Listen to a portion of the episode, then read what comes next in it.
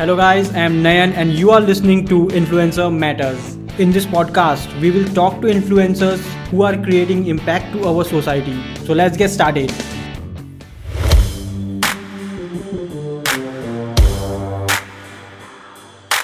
Hello guys, welcome you all. आज की इस पॉडकास्ट सीरीज में हमारे साथ है नीरज भाई फ्रॉम निकोलॉजी. बहुत लोग जानते हैं कि नीरज भाई और मैं बहुत अच्छे दोस्त हैं. हम लोग पिछली बार गुजरात में मिले भी थे. हम लोग नीरज भाई के यहाँ पे गए थे तो वहाँ पे हम लोगों ने एक ब्लॉग भी शूट किया था जो कि मंगेश शिंदे चैनल पे हमने अपलोड भी किया है. तो it was a very good experience to meet Neeraj भाई. और हमारे साथ जिशान भाई भी थे जो कि सिक्किम चैनल से थे. और आज का ये जो पॉडकास्ट है वो एक भाई भाई के बीच में होने वाला है. और जो भी क्वेश्चन हम लोग नीरज भाई से पूछने वाले हैं शायद से उसके जवाब नीरज भाई ने कहीं पे दिए नहीं रहेंगे. तो लेट्स स्टार्ट दिस पॉडकास्ट. हमारा पहला क्वेश्चन आपके लिए ये है कि अभी YouTube से कितना पैसा छाप रहे हो? उतना जितने में घर चल रहा है. साला खाने के वांदे पड़ रहे हैं. अपार्ट फ्रॉम दैट अभी आप सैटिस्फाई हैं? सैटिस्फैक्शन हो रहा है उतना हो जाता है. ओके, ये बंदा कम में सैटिस्फाई नहीं होता है, ये मेरे को पता है. इसका मतलब बहुत अच्छा छाप रहा है ये. ओके, सो नेक्स्ट क्वेश्चन हमारा ये है. अभी YouTube के अलावा, आई नो कि YouTube के अलावा आप और स्टार्टअप्स में हैं, आपका खुद का कंपनी भी है मीडियोलॉजी. तो YouTube के अलावा आप अभी क्या क्या चीजें कर रहे हो? इन्फ्लुएंसर मार्केटिंग का चल रहा है, साथ में ऑनलाइन कुछ प्रोडक्ट सेलिंग वगैरह का चल रहा है, चैनल ग्रोथ, काफी ज्यादा मतलब अलग अलग प्रोजेक्ट पर काम कर रहे हैं. हर चीज को लेकर चलने से बेटर है कि भाई जहाँ पर पहले प्रॉफिट देखे, एज ए गुजराती हम पहले प्रॉफिट देखते हैं. तेल लेने गया, सारी चीजें कहाँ से पहले जल्दी प्रॉफिट आ रहा है उस पर ज्यादा डिपेंड होता है मेरा. तो मतलब जब से मैंने ऑनलाइन जर्नी स्टार्ट किया तब से ऐसा ही है. प्रोजेक्ट बदलते रहे, मैंने काफी ज्यादा मतलब ट्राई करता रहा हूँ. मैं टिका नहीं हूँ. रिसेंटली मैं एक चीज नोटिस कर रहा हूँ नीरज भाई आपके इसमें कि आप बहुत ज्यादा फेशियल वीडियोस डाल रहे हो. फेशियल यूट्यूब पे भी फेशियल वीडियोस आ रहे हैं आपके, इंस्टा पे भी फेशियल वीडियोस आ रहे हैं, पोस्ट आ रहे हैं. तो इसके पीछे का रीजन क्या है? अब देखो, एक टाइम आता है कि इंसान को, जब हम वॉइस ओवर से स्टार्ट किया था पर्सनल ब्रांडिंग के हिसाब से देखा जाए तो खुद का चेहरा होना चाहिए, चाहे अच्छा हो या बुरा हो, बद्दी सी शकल क्यों ना हो, हमें आना चाहिए. आज नहीं तो कल उस चीज का फायदा मिलता है. अब आप सोचो कि मिलियंस ऑफ सब्सक्राइबर होने के बाद बाजू में बैठा है कोई इंसान आपका वीडियो देख रहा है, कोई फर्क नहीं पड़ेगा, उसको पता ही नहीं है मंगेश कौन है, नीरज कौन है. लेकिन हाँ, थोड़ा बहुत अगर मान लो कि अपना वीडियो वायरल हुआ है, फेशियल वीडियो हम बना रहे हैं, उससे थोड़ा बहुत फायदा होता है. आगे जाकर ब्रांडिंग खुद की बनती है, कंपनी ज्यादा पैसे दे सकती है इनडायरेक्टली देखा जाए तो पैसे. भाई मेरा एक क्वेश्चन है कि okay. मतलब जो आप वॉइस ओवर वाला वीडियो बना रहे थे और उसके बाद अभी फेस रिवील करके जो आप वीडियो बना रहे हो, तो इन दोनों में आपको क्या डिफरेंस फील हो रहा है और सबसे ज्यादा मेहनत किसमें लग रहा था? वॉइस ओवर में सबसे ज्यादा. हाँ अरे फेस कैम इजी अगर देखा जाए तो, मतलब जो मन में आए बोल सकते हैं. फेस कैम वीडियोस को एडिट करवाने में टाइम लगता है, एडिट होने में टाइम लगता है, और फेस कैम वीडियोस जो हम बनाते हैं इजी रहता है. मतलब हम खुलकर बोल पाते हैं हर चीज. मतलब बैक साइड पर दिखाना, उसके रिलेटेड फुटेज ढूंढना बहुत मतलब हेडेक होता है. उससे बेटर है सामने आओ, सीधा बोलो, जो मन में हो बोल दो, है ना. मतलब वो इजी रहता है और फटाफट. यहाँ पे मेरा और एक सवाल ये है कि इस केस में मतलब अगर हम लोग डायरेक्टली बात कर रहे हैं तो उस केस में बहुत सारे बार ऐसा भी होता है कि क्वालिटी कंटेंट नहीं निकलता है. हम लोग जस्ट बात करते हैं लेकिन वो जो कंटेंट आना चाहिए एक्चुअल में जिससे कि ऑडियंस एंगेज होती है वो कंटेंट नहीं निकलता है. तो उस केस में क्या करना चाहिए? उसमें देखो, पहले से एक तो अच्छे से स्क्रिप्ट लिख लो, मेन पॉइंट्स लिख लो, उसके बाद बोलना स्टार्ट करो. जरूरी नहीं कि हम बहुत ज्यादा अच्छा ही कंटेंट बन जाए. पहले एक बार फेस कैम स्टार्ट करेंगे. वैसे भी जो अच्छे खासे चैनल है, जो भी टॉप पर अभी है, वो क्या कर रहे हैं देखो ना. जो मेन चैनल वायरल हुए हैं विदाउट कंटेंट, जैसे वायरल हुए हैं, उसका कोई स्क्रिप्टिंग होता नहीं. आए व्लॉग वाले चैनल कैसे होते हैं, आए बोल दिया चला गया, लोग इंटरेस्ट लेना धीरे धीरे स्टार्ट कर देंगे एकदम. जैसे अपने श्वेता का जो चैनल है उसमें देखो, एकदम रैंडम टॉक होता है, इजीली वो देखते हैं लोग रिलेट कर पाते हैं कि हाँ मेरे भाई से बात कर रहा हूँ, है ना. तो वो इजीली रिलेट कर सकते हैं. लेकिन हाँ, थोड़ा टाइम लगता है लोगों को समझने में. अभी हम फेस कैम नहीं कर रहे हैं, वॉइस ओवर चल रहा है, लोगों को बस यही दिक्कत है भाई इसको मैं क्यों देखूं, लेकिन धीरे धीरे आदत लग जाती है वो. ओके, तो भाई जैसे कि अभी तक आपने मोटिवेशनल और मतलब अपने लाइफस्टाइल इंप्रूवमेंट के ऊपर ज्यादातर वीडियो बनाए हैं, तो आने वाले टाइम में आपका कंटेंट पे किस तरीके के जॉनरा पे फोकस रहेगा आपका? बिजनेस से रिलेटेड ज्यादा रहेगा क्योंकि आगे जाकर बिजनेस हर एक इंसान को पैसा चाहिए, चाहे छोटा हो बड़ा हो। अपनी जेब में पैसा लेकर घूमने वाला बंदा भी पैसा चाहता है। आपके पास करोड़ रुपए क्यों ना आ जाए, 10 करोड़ क्यों ना आ जाए, आपको चाहिए पैसा। जी ठीक है, हर एक इंसान को चाहिए पैसा, इजी मनी। हम ट्राई करेंगे कि आगे जाकर कोई ऐसे ही टॉपिक लाया जाए जहां से पैसे आराम से छाप पाए लोग भी, हम भी। कि नीरज भाई अभी हमारा पैसों का बात हो ही रहा है, तो अभी जस्ट मैंने किसी अपने म्यूचुअल फ्रेंड से ऐसे सुना कि आपने क्रिप्टो करेंसी से अच्छा खासा कमाई कर लिया, कि ये सच है? हाँ, थोड़ा बहुत, 50%। आपने जितनी रकम सुनी होगी उससे 50% सच है। आपने जितनी रकम सुनी होगी उससे मैंने तो मतलब करोड़ों में सुना है। इसका मतलब मैंने तो करोड़ों में सुना है, तो आधा छापा ऐसा समझ लो। अच्छा, मैंने 8-10 करोड़ का। अरे ना, मतलब 4-5 करोड़ आपने सुना। मैं पॉडकास्ट यहाँ बैठकर कर देंगे क्या? अगर 8-10 करोड़ होते तो हम मस्त प्लेन में बैठकर पॉडकास्ट कर रहे होते, चाला ऐसे थोड़ी ना करते। तो नीरज भाई मतलब मजाक को साइड में रखते थोड़ा, तो आप बताइए कि अभी ये क्रिप्टो करेंसी जो नया नया मार्केट में आ रहा है, जो कि बहुत लोगों का ध्यान अट्रैक्ट कर रहा है, लोगों को एक सपने दिखा रहा है कि हम भी पैसे बना सकते हैं, हम भी लखपति करोड़पति बन सकते हैं, तो आपको क्या लगता है कि क्या पोटेंशियल है क्रिप्टो करेंसी का?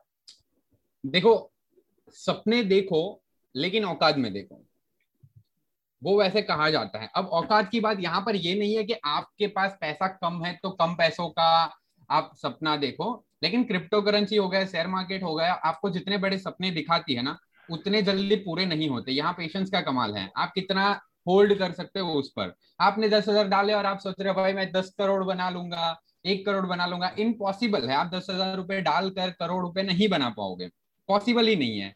आप किसी ने आपको भाई कहीं पर पढ़ लिया, अरे भाई इस बंदे ने अब लिया था, इतने साल में 10 करोड़ हो गए, 1 करोड़ हो गए। इम्पॉसिबल है अभी के टाइम में, क्योंकि क्रिप्टो करेंसी जो बूम कर रहा है उतने ही डाउन भी आ रहे हैं, है ना। अंदर से पेशेंस रखना पड़ेगा, 1 महीने में कुछ नहीं होगा। हाँ, बन सकते हैं पैसे, बन सकते हैं, लॉन्ग टर्म में बन जाएंगे, इतना जल्दी नहीं बनेगा। जितना जल्दी ये हवा फैल रहा है, लोग बोल रहे हैं ना, उतना जल्दी नहीं बनेगा, टाइम लगेगा। उसके लिए पैसे बनाने में टाइम लगता है। मार्केट में ऐसे बहुत सारे और भी लोग हैं जो कि बोल रहे हैं कि क्रिप्टो करेंसी जो है वो एक स्पेकुलेशन है, एक हाइप है, और ये कभी ना कभी बहुत ज्यादा गिरेगा। सो व्हाट, आपको क्या लगता है? वैसे अभी गिर रहा है, अभी ऑलमोस्ट 70% मार्केट डाउन है। वैसे भी देखा जाए तो 50+ मार्केट डाउन है। अब देखो, कुछ भी होता है, कोई भी अपनी खुद की जिंदगी देख लो भाई, हर बार अप एंड डाउन होते रहते हैं, है ना। तो वैसे ही ये भी है कि वो अप एंड डाउन आते रहते हैं, लेकिन यहाँ पर मैंने जैसे बोला ना, आपके 10,000 आपने डाले, 1 लाख रुपए डाले, वो आधे हो गए, उससे मतलब नहीं है। कॉइन आपके पास उतने के उतने हैं, होल्ड करो, आगे जाकर उसका प्रॉफिट होगा तब निकालो। मतलब ऑल ओवर लॉस में कभी बेचो ही मत। ये जो हाइप चल रहा है कि भाई आगे जाकर फट जाएगा, या तो फिर आगे जाकर बहुत ज्यादा मतलब बड़ा होने के बाद गिर जाएगा, डिपेंड करता है अपने माइंडसेट पर। क्योंकि क्रिप्टो करेंसी बना किस लिए है? डिसेंट्रलाइज होने के लिए। तो आगे जाकर आज आपको, मेरे को, हमारे जैसे दूसरे लोग आएंगे जो भी बिजनेसमैन हैं, उन लोगों को डिसेंट्रलाइज चीज अगर चाहिए होगी तो वो क्रिप्टो करेंसी में ही जाएंगे। तो चांसेस बहुत कम है कि वो बंद हो जाए, या तो फिर वो मतलब बबल फूट जाए। लोग आगे बढ़ावा दे रहे हैं तो देंगे, और भी आगे देंगे। तो मेरा अगला सवाल ये था कि नीरज भाई, अभी आपने देखा होगा कि बहुत से छोटे छोटे लोग, टिकटॉक वगैरह के जो इन्फ्लुएंसर्स है, उनका फेम देख के, उनका पैसा देख के बहुत सारे लोग इन्फ्लुएंसर बनना चाहते हैं, जो कि यूट्यूब पे आ रहे हैं, अलग अलग दूसरे शॉर्ट वीडियो प्लेटफॉर्म्स जो है उनके ऊपर वीडियोस क्रिएट कर रहे हैं। बट बहुत बार यहाँ पे सिचुएशन ये होती है कि वो जो लोग हैं वो किसी और को देख के इंस्पायर होते हैं और उनको देख के अपना काम स्टार्ट करते हैं। तो आपको क्या लगता है कि यूट्यूब में आने से पहले लोगों को क्या क्या चीजों पर फोकस करना चाहिए, और ऐसे जो लोग हैं उनको आप क्या सजेशन करोगे, क्या उनको गाइड करोगे? लाइक हर इंसान एक जैसा नहीं होता। लाइक आप एक इन्फ्लुएंसर बन गए तो आपको देखकर मैं बन जाऊं वो पॉसिबिलिटी नहीं है। क्या पता आप और कुछ चीज के लिए बने हो, फालतू में क्यों शॉर्ट्स के पीछे या तो फिर यूट्यूब पर आप टाइम वेस्ट कर रहे हो, है ना। मतलब किसी और को देखकर आप इन्फ्लुएंस हो रहे हो कि भाई मुझे भी इन्फ्लुएंसर बनना है, तो वो आपका मतलब अंदर से इच्छा है ही नहीं, किसी और को देखकर आप आए हो। और वहां से अगर गिरोगे तो आपको बहुत ज्यादा दुख होगा। उससे बेटर है कि आपको क्या आता है उस पर काम करो। मैं तो ना ही बोलता हूँ भाई, यूट्यूब पर अगर आपको दूसरे को देखकर आ रहे हो, आओ ही मत। इंस्टाग्राम पर भी मत जाओ, फेसबुक पर भी मत जाओ। आपको अंदर से लग रहा है कि भाई मैं इन्फ्लुएंसर बन सकता हूँ, मैं लोगों को वैल्यू शेयर कर सकता हूँ, तब आओ। अगर दूसरे को देखकर आ रहे हो तो वो डूबोगे। मतलब 110% श्योरिटी है कि दूसरों को देखकर आओगे तो डूबोगे। यहाँ पर सीन यह है कि आप वैल्यू दे सकते हो कि नहीं दे सकते। नहीं दे सकते, निकल लो, कुछ नहीं होने वाला। ओके ओके ओके भाई, लेकिन अभी मार्केट में आप ऐसा देख रहे हो कि बहुत सारे लोग हैं जो कि एंटरटेनमेंट रिलेटेड वीडियो बना रहे हैं या फिर किसी चीज का डबिंग करके वो फेमस हो रहे हैं और उनसे मतलब एक तरीके से लोग उनको पसंद भी कर रहे हैं। मतलब ये ऐसा नहीं कि सिर्फ वो डाल दे रहे हैं और लोग के सामने भी उनका कुछ क्रेडिबिलिटी है। तो क्या ऐसे क्रिएटर्स को भी लाइक अपना वीडियोस डालना बंद कर देना चाहिए? मतलब नहीं, क्या रहे, आपको एक्टिंग का शौक है, वो लोग क्यों आए थे? उनको एक्टिंग का शौक है, डबिंग करने का शौक है या तो फिर कुछ ना कुछ अलग तरीके का शौक है, इसलिए वो कर रहे हैं ना। अब सोच लो कि आपको एक्टिंग का ए भी नहीं पता, कुछ नहीं पता और आप घुस गए डबिंग मारने, किसी और हीरो का आवाज लेकर आप भी चिपका रहे हो अपना वॉइस, नहीं कर पाओगे क्योंकि आप उस इंटरेस्ट के हो ही नहीं। उसका जो इंटरेस्ट है वो, इसीलिए वो डाल रहे हैं, लोगों को एंटरटेन कर रहे हैं, कहीं ना कहीं हंसा रहे हैं, इसलिए वो ठीक है। लेकिन आपको वो आता ही नहीं है। आप बड़े क्रिएटर को देखकर आपने भी डबिंग मारना स्टार्ट कर दिया, मंगेश भाई ने वहां पर डांस करना स्टार्ट कर दिया, पॉसिबल है क्या वायरल हो जाए? नहीं होंगे, मंगेश भाई किसमें एक्सपर्ट है बोलने में? नहीं, वायरल होंगे ब्रो, लेकिन not for a good terms, not for a good term. जैसे वो अपना दीनचक पूंजा, फिर वो आंख मारने वाली, वैसे कुछ टाइम के लिए वायरल हो जाएंगे, कुछ टाइम के लिए लोग याद रखेंगे, फिर भूल जाएंगे। इन अ बैड वे लोग भूल जाते हैं, है ना। ट्रेंड कुछ टाइम का होता है और फेम लॉन्ग टर्म का होता है। अगर आपने कमा लिया तो, आपने अच्छा वैल्यू दिया तो वो लॉन्ग टर्म टिकेगा। नीरज भाई, यहाँ पे मेरा नेक्स्ट क्वेश्चन ये रहेगा कि as a YouTuber, as a influencer, आपने बहुत साल इस फील्ड में दिए हैं, तो ऐसा कोई एक फनी इंसिडेंट जो आपके सब्सक्राइबर के साथ हुआ हो जो आपको याद है? अच्छा, मतलब सब्सक्राइबर के साथ अभी अभी मान लो मेरे पास कमेंट, जैसे फेस कैम जब डालना स्टार्ट किया, लोग बोल रहे हैं कि भाई ये चैनल खरीदा हुआ है। पहले नीरज पटेल चलाता था, अब कोई और आ रहा है। समझ लो, आवाज अपने वीडियो पे आधार कार्ड दिखा देना भाई। मुझे लग रहा था कि मैं आधार कार्ड निकालू, बताओ अरे मैं ही नीरज पटेल हूँ। लेकिन ऐसा होता है बहुत बार। एंड एक बात बोलू, अब मैं एक टॉपिक निकालना चाहूंगा। लोग बड़े बड़े इन्फ्लुएंसर को या तो फिर कोई मतलब बड़े हो या फिर सब्सक्राइबर बेस में बड़े बोल सकते हैं, बड़े तो कोई नहीं है, सब अपनी अपनी जगह पर सही होते हैं। जिसके सब्सक्राइबर ज्यादा है, फॉलोअर्स ज्यादा है, उनको कांटेक्ट करते हैं, उनको बोलते हैं कि भाई मेरा शेयर कर दे, वीडियो शेयर कर दे या तो फिर कम्युनिटी में डाल दे। वो सबसे बड़ा चूतियापा है, मतलब कुछ नहीं होने वाला। मैं लोगों को 10 बार बता चुका हूँ कि भाई मंगेश शेयर कर दे, मैं शेयर कर दूं, जिसान शेयर कर दे, कोई भी मतलब बड़े से बड़ा टेक्निकल गुरुजी क्यों ना शेयर कर दे, भुवन बाम क्यों ना शेयर कर दे, तुम्हारे चैनल पर गिने चुने डेड सब्सक्राइबर आएंगे। और जो भी लोग आ भी गए ना, लाइक मान लो कि आज भुवन बाम ने कोई चैनल का कम्युनिटी में डाल भी दिया, इनकेस मैं उसके कहने पर उस चैनल को सब्सक्राइब करूंगा, मुझे घंटा फर्क नहीं पड़ेगा कि वो चैनल वाला फिर क्या डाल रहा है। मतलब एक सब्सक्राइबर काउंटिंग अपना बबड़ा हो जाएगा, 1000, 5000, 10,000 सब्सक्राइबर हो जाएगा। हाँ, अगर मैं गलत नहीं तो वो इन्फ्लुएंसर्स के वजह से वहां पे आते हैं और ना कि आपके कंटेंट के वजह से। तो जहां तक है मतलब टाइम वेस्ट करना बंद कर दो। मतलब जितने भी नए यूट्यूबर्स देख रहे हैं, टाइम वेस्ट करना बंद कर दो कि बड़े क्रिएटर को मतलब कांटेक्ट करेंगे और उनसे शेयर करवाएंगे। पॉसिबल ही नहीं है कि वो चले। कंटेंट क्वालिटी पर डिपेंड करता है वायरल होना। यहाँ पे एक बहुत फनी इंसिडेंट मेरे को याद आ रहा है। मेरे वीडियोस पे बहुत टाइम से, मतलब मैंने अगर कम्युनिटी में पोस्ट भी डाला या मैंने कोई वीडियो भी अपलोड किया, तो एक बंदा था वो हमेशा एक कमेंट करता था, मतलब एक कमेंट को वो मल्टीपल टाइम्स पेस्ट करता था वहां पे, स्पैम करता था। या स्पैम, वो कमेंट ऐसा था कि भाई प्लीज मुझे सब्सक्राइब करो, मैं एक बहुत गरीब यूट्यूबर हूँ, अभी अभी जस्ट रिसेंटली मेरे पापा का नौकरी छूटा है और हमारे पास अभी पैसे नहीं है, तो अगर आप लोग सब्सक्राइब करोगे तो आपके माँ बाप की उम्र दुगनी हो जाएगी। तो ऐसे यूट्यूबर्स आते हैं, ऐसे लोग आते हैं जो कि बोलते हैं यार आ जाओ और मेरे को सब्सक्राइब करो, मेरा सिचुएशन बहुत खराब है, अगर तुम लोग सब्सक्राइब करोगे तो तुम्हारे माँ बाप की उम्र बढ़ेगी। मैं बताना ये चाह रहा था यहाँ पे कि लोग यहाँ पे दूसरों को डरा के उनसे सब्सक्राइब करा रहे हैं, लेकिन वो इस बात को नहीं समझते कि instead of just commenting, comment करने से अच्छा आप एक काम करो, अपने कंटेंट पे काम करो, अपने डिलीवरी पे काम करो, अपने क्वालिटी पे काम करो। अगर वो इंप्रूव होगा तो after all content is the king. अगर आप क्वालिटी प्रोवाइड कर रहे हो तो लोग आएंगे, झक मार के आएंगे, आपको कहीं पे कमेंट करने की जरूरत नहीं पड़ेगी। लेकिन इस बात को लोग समझते नहीं है। लोगों को लगता है कि इसके पीछे कोई तो एक रॉकेट साइंस है। रॉकेट साइंस मतलब छोटी छोटी चीजें है कि अपन जैसे कोई चीज बनाते हैं, कोई सब्जी बनाते हैं, तो वो सब्जी कब अच्छी बनती है? जब उसमें हर एक चीज प्रपोर्शन में हो। तो यही गेम YouTube का भी है, लेकिन लोग इसको समझते नहीं है, एक हाथ चीज के पीछे भागते हैं और वही उनको डिस्ट्रॉय कर देती है। नहीं, रॉकेट साइंस या तो फिर मान लो ब्रह्मास्त्र ढूंढने के लिए क्या करते हैं, जिसके सब्सक्राइबर ज्यादा होते हैं ना उसको कांटेक्ट करते हैं और डीएम में मारते हैं, भाई प्लीज एक बार शेयर कर दे, भाई प्लीज प्लीज प्लीज। इतना ज्यादा मतलब टाइम वेस्ट करते हैं वो प्लीज लिखने में, उसको कांटेक्ट करने में, मेल डालने में जितना टाइम वेस्ट किया ना, उससे तो बेटर था कि भाई एक अच्छा वीडियो बन जाता उतने टाइम में, और क्या पता वही वीडियो वायरल हो जाता। बड़े बड़े यूट्यूबर मान लो या तो फिर जिसके सब्सक्राइबर ज्यादा है उससे कांटेक्ट करो, सही है, कुछ अच्छी टिप मिल जाएगी, लेकिन ज्यादा से ज्यादा एक यूट्यूबर सलाह क्या देगा। मंगेश भाई, आपको अगर मैं पूछूं कि भाई यूट्यूब में सक्सेस होने के लिए आप क्या टिप दोगे, 3-4 चीजें बताओगे, ज्यादा से ज्यादा रेगुलर रहो, अच्छे क्वालिटी कंटेंट डालो, टैग अच्छा डालो, टाइटल अच्छा डालो, थंबनेल अच्छा डालो, दैट्स इट। उसके अलावा कुछ है ही नहीं। कुछ रॉकेट साइंस है क्या इसके अलावा? कुछ नहीं है।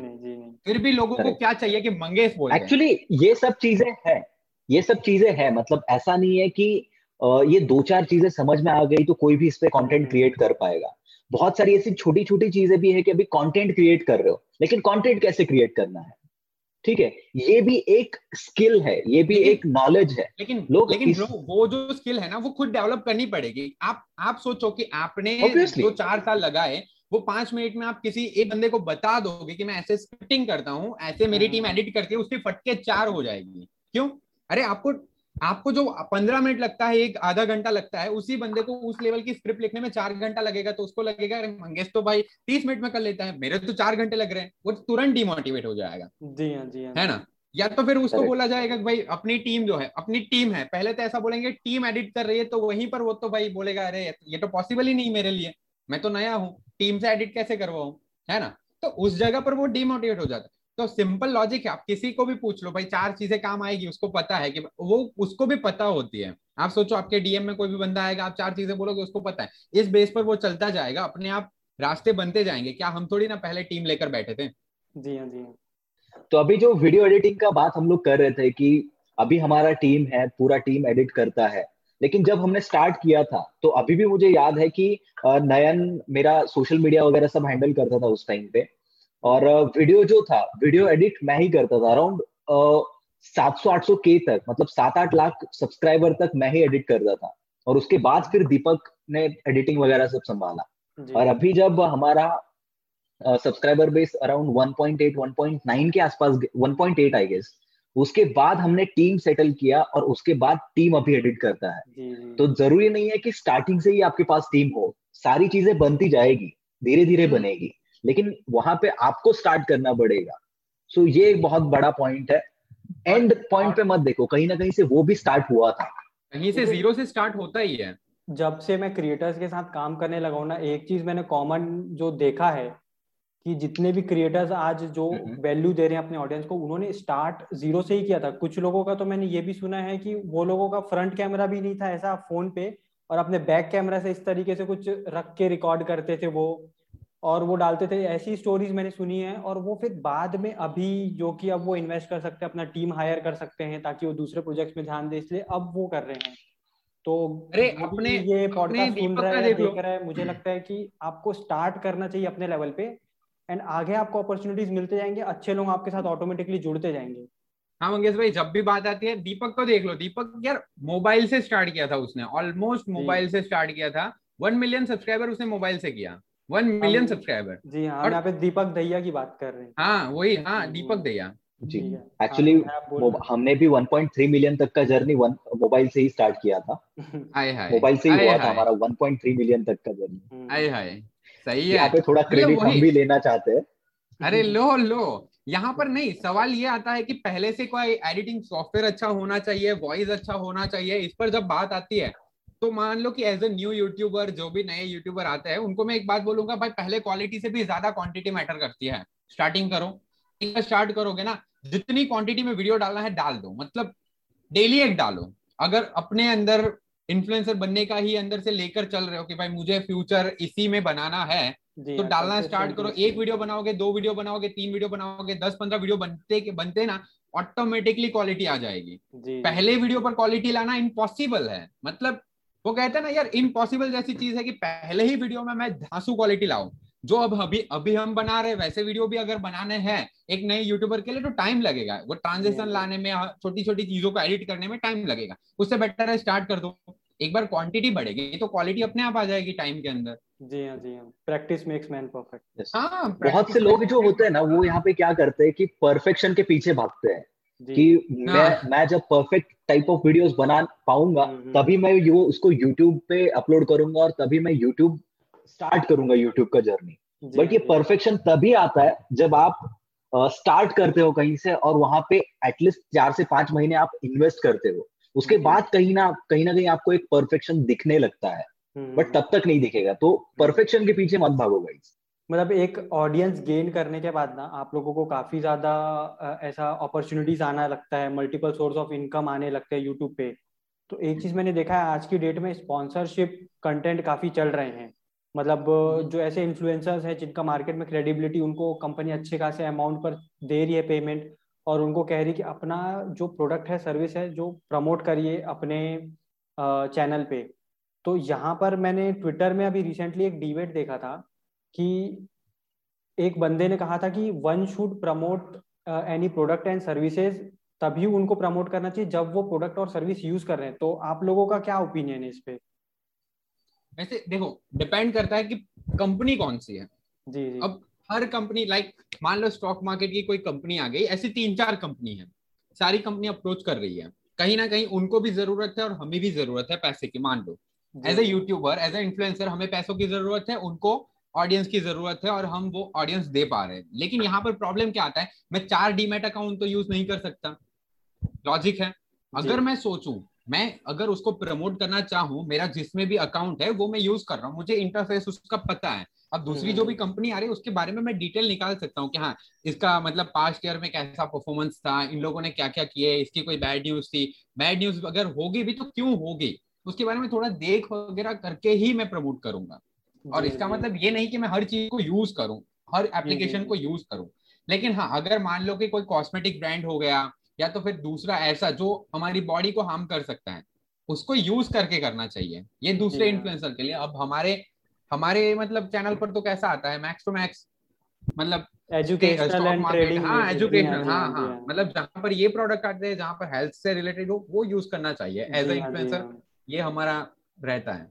लेकिन ये जिम्मेदारी तो एक इन्फ्लुएंसर की बनती है कि किसी प्रोडक्ट और सर्विस को प्रमोट करने से पहले एक बार उनका बैकग्राउंड तो जरा चेक करे, एटलीस्ट वो जेन्युइन प्रोडक्ट है या नहीं। जी हाँ, जी हाँ, इसीलिए मैंने बोला ना, जैसे 4 अगर कंपनी है उसमें से एक आप यूज कर रहे हो तो दूसरी 3 अगर प्रमोट करवाने आ रही है तो उसका डिटेल निकालो थोड़ा बहुत, उसके बाद प्रमोट करो। ऐसे ही फालतू में प्रमोट करने से कुछ नहीं होगा। तो नीरज भाई, यहाँ पे और एक सवाल है मेरा आपके लिए। जो हमारा यूट्यूब कम्युनिटी है, वो यूट्यूब कम्युनिटी के बारे में आपका क्या ख्याल है? अच्छी है, सब एक दूसरे की टांग खींचते हैं सामने से अच्छा बताकर। कम्युनिटी के बारे में ये बात कर रहा था मैं कि जो मतलब कुछ प्रॉब्लम अगर आता है तो पूरा कम्युनिटी वहां पे हेल्प करने के लिए आता है। ये मैंने खुद एक्सपीरियंस किया है। लास्ट टाइम हमारा एक फैक्ट स्टार जो हैक हो गया था, उस टाइम पे आपका बहुत सपोर्ट हुआ, बाद में अपना जो कम्युनिटी है उनका भी बहुत सपोर्ट हुआ। अभी रिसेंटली आपका चैनल हैक हुआ था, उस टाइम पे भी कम्युनिटी का बहुत सपोर्ट हुआ। तो ये कम्युनिटी का हेल्प होता है हमेशा। और आई फील कि ये जो देखो सिंपल है, जो कम्युनिटी बना है ना वो स्ट्रॉन्ग तो है, अच्छा है, बट उसको कंपटीशन में मत लो, ऐसा मैं बोल रहा हूँ। मतलब हमारी कम्युनिटी वाले जितने भी देख रहे हैं भाई, अपना ग्रुप जो है वो तो बहुत तगड़ा है, कहीं ना कहीं वो हर जगह पर एक दूसरे को सपोर्ट करता है। भले वो एक्टिव हो ना हो, बंदे को कॉल करो तो वो उठा लेगा, कोई प्रॉब्लम नहीं है। जो भी हम 10-12-20 लोग हैं हमारे ग्रुप में, वो बहुत अच्छे हैं। मतलब हर प्रॉब्लम का सॉल्यूशन कहीं ना कहीं से मिल ही जाता है वहां पर। लेकिन सवाल मैं, आपने जैसे बोला ना कि कम्युनिटी होनी बहुत जरूरी है, आपका ग्रुप होना बहुत जरूरी है। एज अ यूट्यूबर, मान लो जो भी नए यूट्यूबर देख रहे हैं उनको तो मैं यही बोलना चाहूंगा कि आप ऐसा मत सोचो कि भाई मिलियन सब्सक्राइबर वाले के साथ ही कम्युनिटी बनती है। आप अपने हिसाब से कम्युनिटी बनाना स्टार्ट करो, फ्यूचर में आपका ही ग्रुप होगा जो बहुत बड़ा हो सकता है ना। जरूरी नहीं कि आप मिलियन ग्रुप वाले बंदे के साथ ही जुड़े हो। आपके 10,000 सब्सक्राइबर है, दूसरे 10,000 वाले लोग ढूंढो, उसके साथ एक टीम बनाओ या तो फिर कम्युनिटी बना लो कि जो आगे जाकर वो बड़ा हुआ तो आप भी उसके एज अ फ्रेंड में जाने जाओगे। जी, मंगेश का नाम आएगा तो नीरज का नाम आएगा, ये सोच के। हाँ, यहाँ पे मतलब साथ में ग्रो होना ज्यादा इम्पोर्टेंट है, क्योंकि हर एक आदमी, जी हाँ, अगर कोई वीडियो बना रहा है तो जाहिर सी बात है कि उसको कुछ ना कुछ उसके बारे में मालूम है, तो और वो उसका भी यही एम होता है अल्टीमेट कि मुझे सिर्फ यहाँ पे मुझे यहाँ पे एक बात बहुत मतलब समझती है कि यहाँ पे ग्रोथ जो है वो कंपटीशन से नहीं कोलैबोरेशन से आएगा, कोलैबोरेशन से, बट बहुत कम लोग इसको समझ पाते हैं। अच्छा भाई, जैसे बहुत टाइम हम लोग सुनते हैं कि कोई आदमी अगर इस क्रिएशन लाइन में, कंटेंट क्रिएशन के लाइन में आया तो उसका कोई ना कोई एक content creator like as a role model रहा है, तो आपके जर्नी में क्या सीन था? कोई आपका रोल मॉडल था या फिर आपने ऐसे ही स्टार्ट किया था यूट्यूब?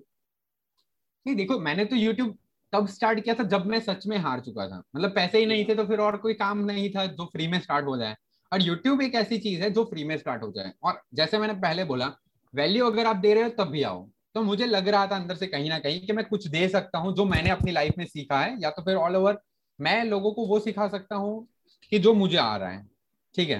तो उस हिसाब से ये आया था। अब रोल मॉडल का तो कैसे, उस टाइम पर तो सिर्फ CarryMinati चल रहा था। सुबह उठते गाली आ रही थी दिमाग में, साला गाली बोलकर कंटेंट बनाया जाए। निकोलॉजी स्टार्ट हुआ था गाली देने के लिए, उसको मोटिवेशन में कन्वर्ट किया। okay. समझ रहे हो, निकोलॉजी द बाप ऑफ साइको टैगलाइन उसका था। उसको मोटिवेशन में कन्वर्ट किया, निकोलॉजी the community of great thinkers. समझ रहे हो, बहुत ड्रास्टिक चेंज रहा है ये, मतलब निकोलॉजी द बाप ऑफ साइको से सीधा निकोलॉजी the community of great thinker पर आ गया। कंटेंट उतना चेंज हुआ है, मतलब मैंने ऐसा नहीं कि गाली बोलकर कुछ वीडियोस बनाए थे, लेकिन मैं ट्राई करूंगा ऐसा सोचा था, लेकिन अंदर से कभी आया कि मैं इस चीज में वैल्यू नहीं दे पाऊंगा लोगों को, कि गाली से कुछ नहीं होने वाला। और ऐसा भी नहीं कि कोई सुन लेगा, फैमिली वाले सुन लेगा, इतने बड़े हो चुके हैं, गाली बोलना मतलब कॉमन चीज लगता है, अभी इतना कुछ वो नहीं है, लेकिन इससे कुछ फायदा नहीं होने वाला था। तो नीरज भाई, अपन कंक्लूजन की तरफ बढ़ रहे हैं, और अभी बेस्ड ऑन हमारा जो डिस्कशन इस पॉडकास्ट में रहा है और प्लस आपके YouTube जर्नी के बेसिस पे, अगर आने वाले यंगस्टर को अगर आप कोई सलाह, कोई मशवरा देना चाहेंगे तो वो आपके तरफ से क्या होगा? मतलब आने वाले जितने भी यूट्यूबर हैं उनको तो मैं वही बोलूंगा कि भाई यहाँ इस प्लेटफॉर्म पर अगर आप आ रहे हो तो पैसे के लिए पहले मत आओ। आपको ये चीज बहुत ज्यादा डीमोटिवेट करेगी कि भाई कब आएंगे। हर रोज जब हमने स्टार्ट किया था, हमने क्या गलती की थी कि हर रोज वो देखना है कि कितने डॉलर बने। पहले तो सुबह उठे देखे डॉलर कितने बढ़े, जैसे अभी शेयर मार्केट क्रिप्टो कितना ऊपर नीचे हो रहा है ना, वैसे हम यूट्यूब चैनल पर देखते थे कि आज कितने $5 बने, है ना। तो वैसा देखना छोड़ दो, एनालिटिक्स देखना छोड़ दो। आपके क्वालिटी में दम होगा तो वो अपने आप बढ़ेगा। अपने कंटेंट पर भरोसा रखो। कोई इस दुनिया में, जैसे मंगेश ने बोला था ना, कि कोई शॉर्टकट नहीं, कोई शॉर्टकट नहीं। शॉर्टकट यूज करोगे तो थक जाओगे, मतलब आज नहीं तो कल आपको आराम करने का मौका नहीं है, ऐसा समझ लो। थक कर जाओगे आगे जाकर तो चांसेस है कि आपका जो सक्सेस मिला है उसका कुछ आपको वैल्यू समझ आए। बिना मतलब आपने स्ट्रगल की आपको सक्सेस मिल जाएगी ना। कोई भी वायरल वीडियो हो गया तो उससे कोई फायदा नहीं होने वाला है। शॉर्टकट मत यूज करो। यूट्यूब पर आओगे तो शॉर्टकट काम का ही नहीं है, वरना वो ढिंचा पूंजा जैसा हो जाएगा। ये वीडियो बेकार है फिर भी चल रहे हैं, उसका क्या ही मिल रहा है उसको ही पता। तो ये थे हमारे साथ मंगेश और नीरज भाई। हम लोगों ने काफी चटपटी बातें की, काफी सीरियस बातें भी की, और उम्मीद करते हैं आप लोगों को कुछ ना कुछ सीखने के लिए मिला ही होगा।